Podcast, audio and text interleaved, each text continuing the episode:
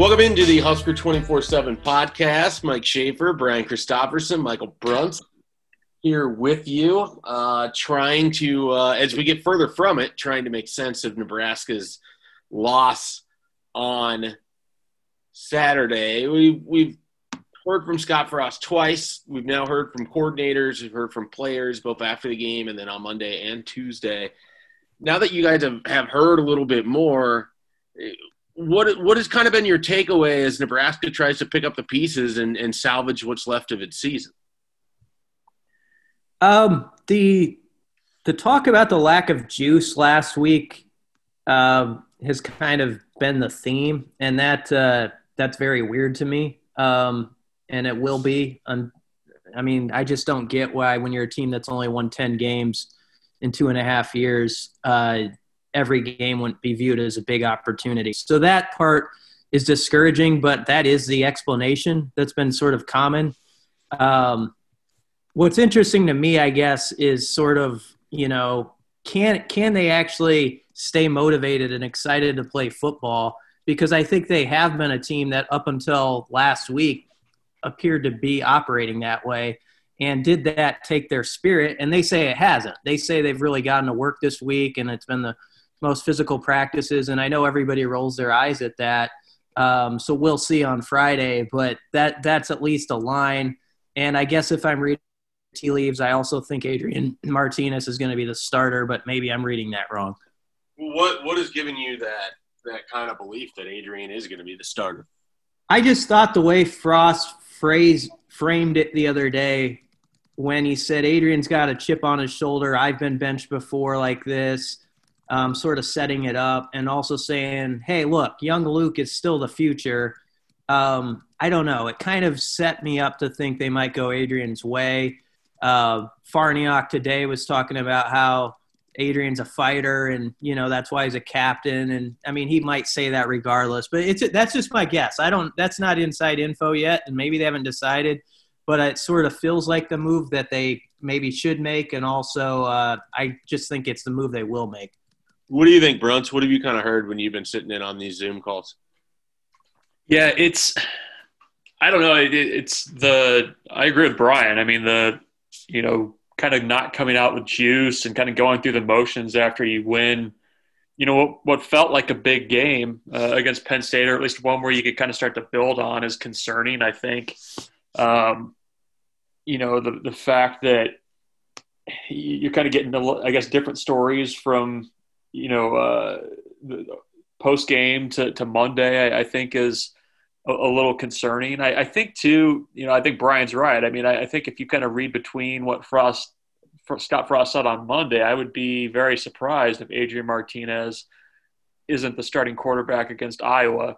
I mean, they, they say they're going to, you know, let it run through the week, but I mean, I, I think you, based on what you saw last game and the fact that, you know, he kind of said that, you know, McCaffrey's the future, but you know Adrian's been you know playing better.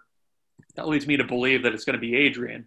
The question is, um, you know, how how did Adrian kind of handle this essentially benching? I mean, is he seen as a chance to kind of reset the deck a little bit and, and come out and, and play, you know, the kind of football that we saw his freshman year, or is you know he's still going to be in his head, which I, I think he seemed to be uh, at times this season. So I don't know. It just it feels like a team right now that's in a little bit of a uh, I don't know. They're they're kind of treading water a little bit, trying to keep their head above water, and that's uh that's a real tough place to be going into a short week against a team that doesn't like you uh, and, and, really wants to kind of rub your nose in it a little bit, and a, a team that plays, you know, disciplined football and, and can really kind of ram it down your throat if you're uh, you're not ready to go. So it's uh, Nebraska's in a bit of a precarious spot this week, I think.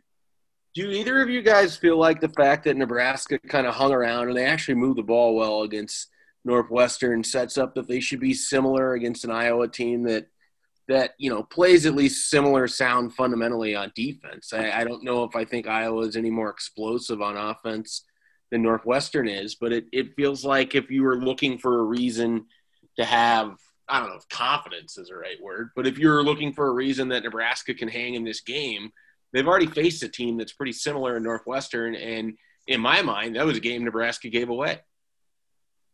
Yeah, I think possibly. I mean, I also look at it this way. I, I am picking Iowa to win the game this week. I, I think most people would do that, but I I'm not like everybody that doesn't think Nebraska's got a fighting shot. I mean, every week is a different animal. Nebraska clearly didn't have the the juice or the zest or whatever you need last Saturday, and it was a complete mess. But you know, it, they they put the scoreboard at zero again on Friday, and um, it's a different matchup. And I I do think you if you look at the last two years, Frost teams have uh, went down to the last second, and and honestly, um, they were a little undermanned in both those games, um, especially last year at the wide receiver spot. They were down to uh, let's see, Spielman basically. Wan'Dale didn't even hardly play in that game. So, I mean, I, I think there's reasons why you would be concerned. Nebraska's only like 115th in yards per pass attempt, and Iowa's 16th in giving up yards per pass attempt, and the the numbers look bad.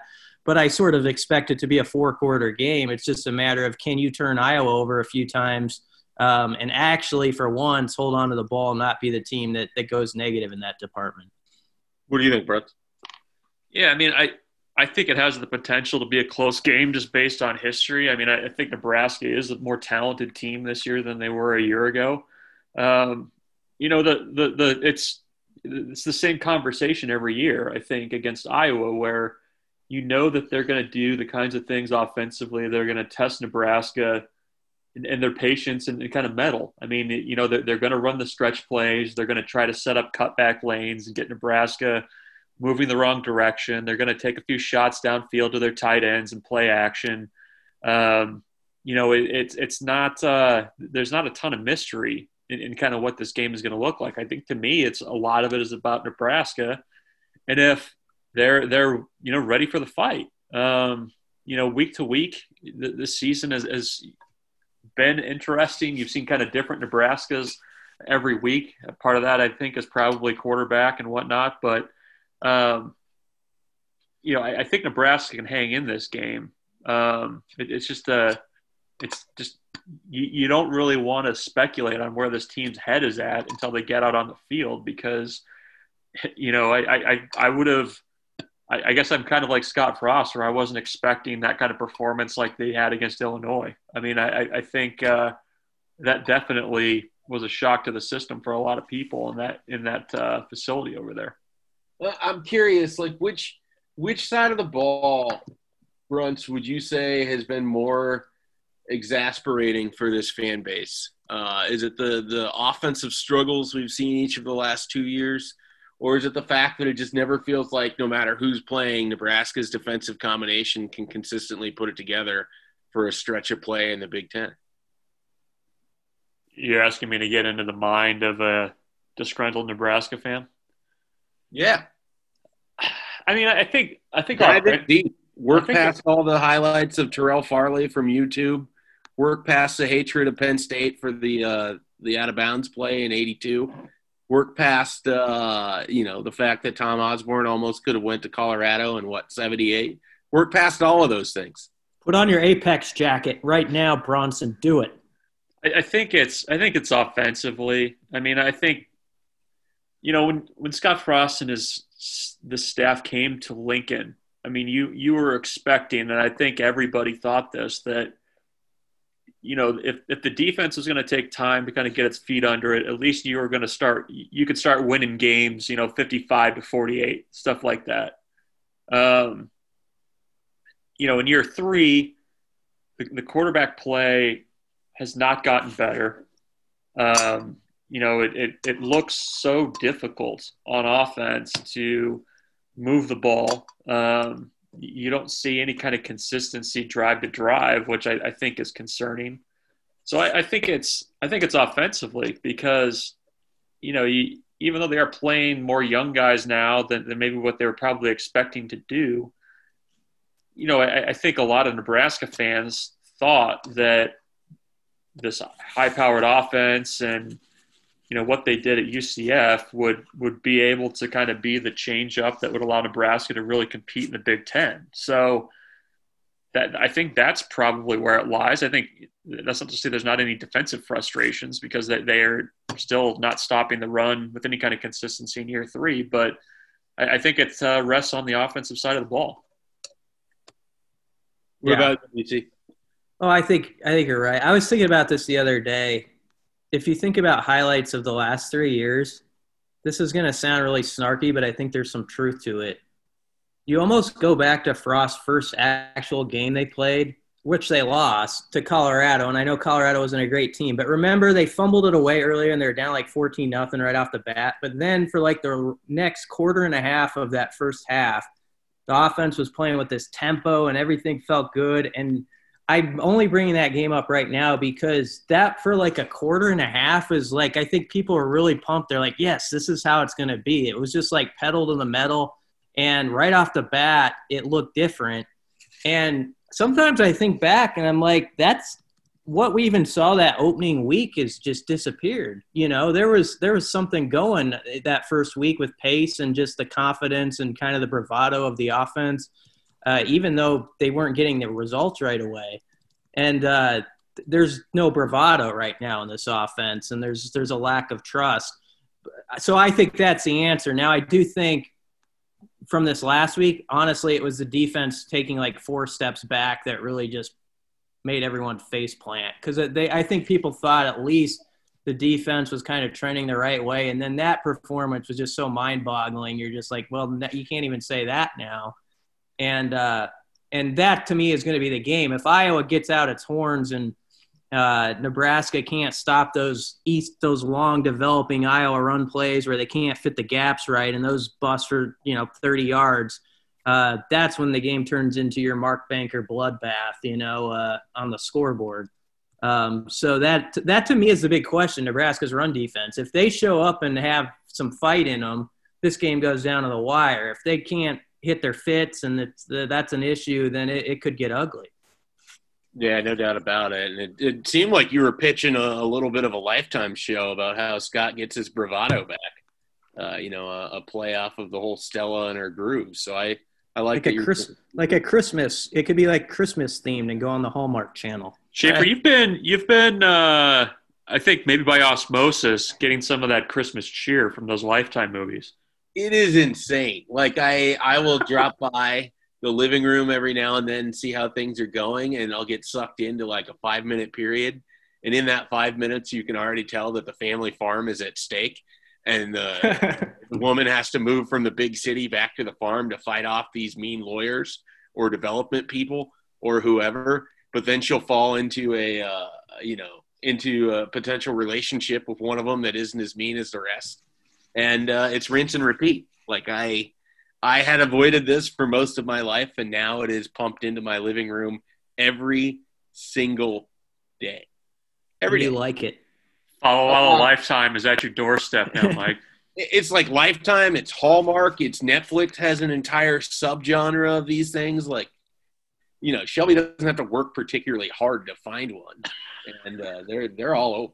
So I uh, I just need to stop going into the living room. Really, is what it comes down to. It's uh, those are funny because it's surprising how many of those movies feature um, Candace Cameron from Full House. She's in a lot of those. Well, and so now you're starting to see like the cast from like One Tree Hill and some of the shows from when I was in high school, like the the actresses that didn't necessarily go on to do much else like now they're just starring in all of these lifetime and, and hallmark christmas movies. Like that's a that's a whole niche market i think and good for them. I watched a couple beverly hills 90210 ep- zero episodes the other day and uh, i was mentioning this to bruntz what's that actress's name that was like 38 years old that was playing a high school student? Gabrielle carteris she's almost 60 now. Anyway off subject you're talking about went, luke perry there at first Luke Perry's no longer with us, and that's I know. But he always sort of looked like he was 35, even when he was only 28, playing a high school student. He was he was our James Dean of our generation. All right, let's uh, let's take a break and we'll see if we can figure out uh, Nebraska basketball. They're going to be playing, I'm told. I know that seems somewhat surprising, uh, given everything else that's going on. But we'll dive into some Nebraska basketball, some Golden Window talk, uh, we'll see what Bruntz has to say and what he learned from Fred Hoiberg earlier this week. And we'll do all that next here on the Husker 24 7 podcast. Okay, picture this. It's Friday afternoon when a thought hits you. I can spend another weekend doing the same old whatever, or I can hop into my all new Hyundai Santa Fe and hit the road. With available H track, all wheel drive, and three row seating, my whole family can head deep into the wild. Conquer the weekend in the all new Hyundai Santa Fe. Visit HyundaiUSA.com or call 562 for more details. Hyundai, there's joy in every journey. Introducing the two-way V4, where groundbreaking fuel cell technology meets fresh foam cushioning for the ultimate performance. With fuel cell, each step feels explosive, delivering unparalleled energy return. Paired with fresh foam, experience maximum comfort throughout the game. Its lightweight textile upper offers support and breathability without sacrificing agility. Whether you're hitting the clutch shot or locking down the opposition, the two-way V4 gives you the tools to play at a high level. Learn more and purchase the two-way for yourself at newbalance.com.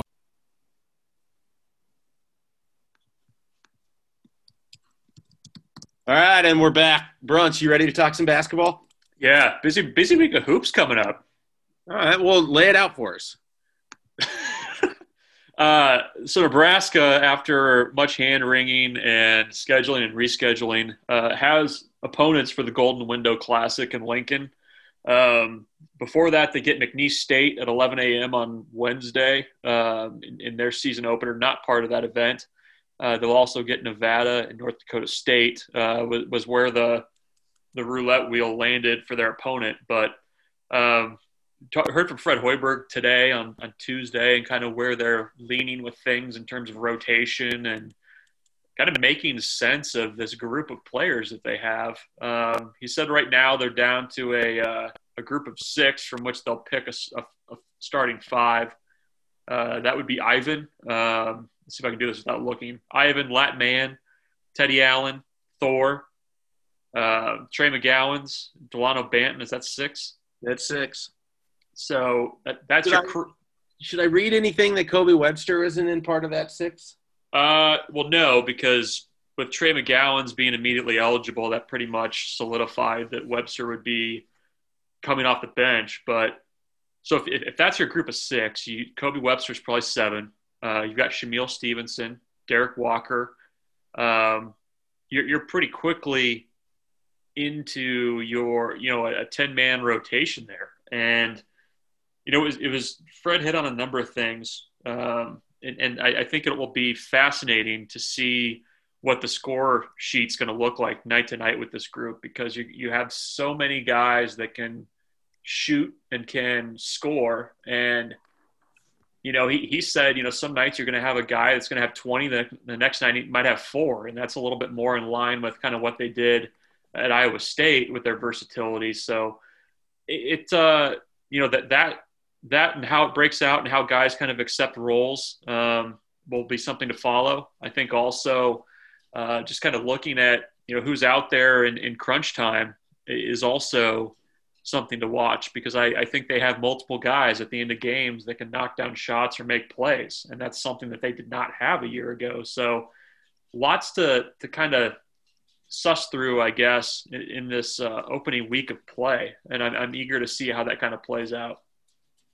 Yeah, it's uh, there's there's no doubt that there's going to be some intrigue this week, especially for some of those guys. Like, you know, we've been hearing about Dalano Banton for a while uh, is, is, he at the top of your list of who you just want to see at 11 a.m. on on Wednesday?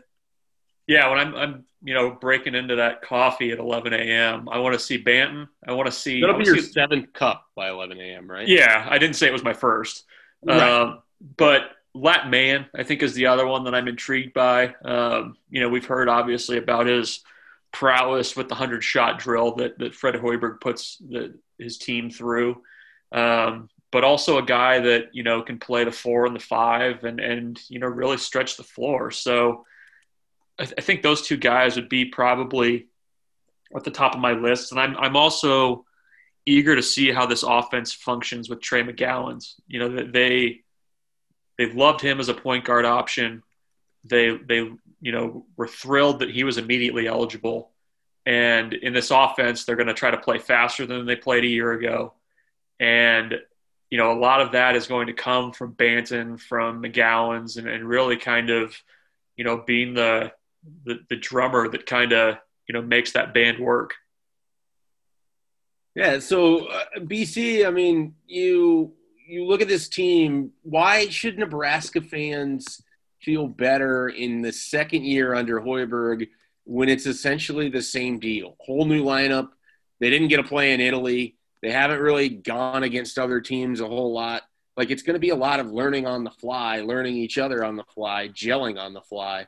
But why would hmm. you? And maybe you don't. But why? Why would you feel confident that it's going to look better in year two than it did in year one? Just well, I don't. Better yeah, that's a good question. I don't want to overhype them. I think last week when we kind of laid out expectations, I thought like seven and thirteen or eight and twelve was a realistic good goal for this team. So it's not like I uh, necessarily expect them to be, you know, fourth or fifth in the Big Ten. But I think the answer is why I feel better about it. Um, I think Bruntz would say this through listening to the coaches and any conversations he's had with them, is that they they just feel like they've got a lot more talent now than a season ago. I mean, last year there was excitement because it was year one of Fred Hoiberg, but behind the scenes, those coaches knew they, they just didn't have the goods. I mean, I, I know that Doc and some of those guys knew that was going to be a rough, rough go last year and it was maybe a little rougher than they thought, but maybe not that much different. So, I mean, in ba- basketball is one of those sports where, with only five guys on the floor at a time, you know, you get even two guys who are difference makers are different than you had before, and that changes the game. And and if you look at the guys, I mean, we, we just mentioned Kobe Webster. I was kind of excited about Kobe Webster, and he might, he's not in that top six rotation. That I mean, that's a good thing to me. That tells you uh, that there is a lot of depth. I'm excited to see Banton the most too.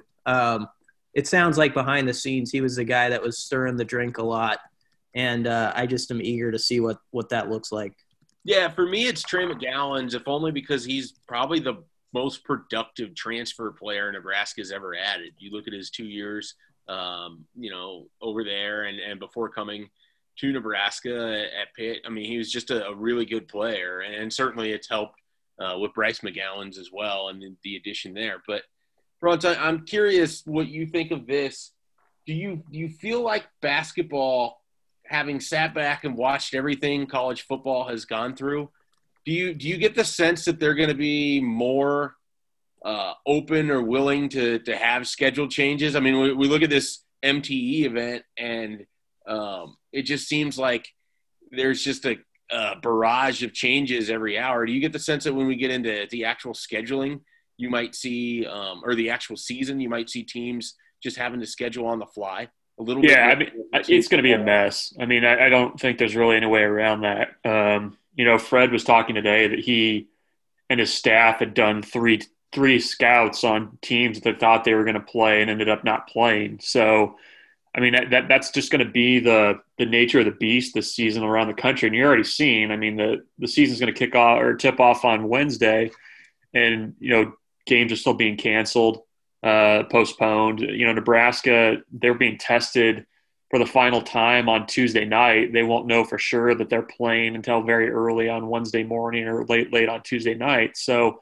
I mean that that's the reality of the situation. And actually, if you look at Nebraska's schedule, the way it laid out, there's about a 10 day window between the you know the I think it's I think the last game of the the non-con would be uh, Creighton, and then there's about a 10 day break until they play Wisconsin starting Big Ten play. So if they have to reschedule a game or um, you know postpone something or something like that, they at least have the window to do that early on. I mean, it's it's really going to almost be like when you know, baseball teams have to scramble to find games because of rainouts in some ways. So, um, you know, how, how they kind of manage that, I think will be something to watch. Um, you know, it, it's, I think it helps that Nebraska is a group of guys that have kind of been through some things, been at other high major programs and, and have some maturity. But that's, I mean, that's going to be something, you know, they're going to battle all year. And I, I really don't know that there's a, a way around that for them.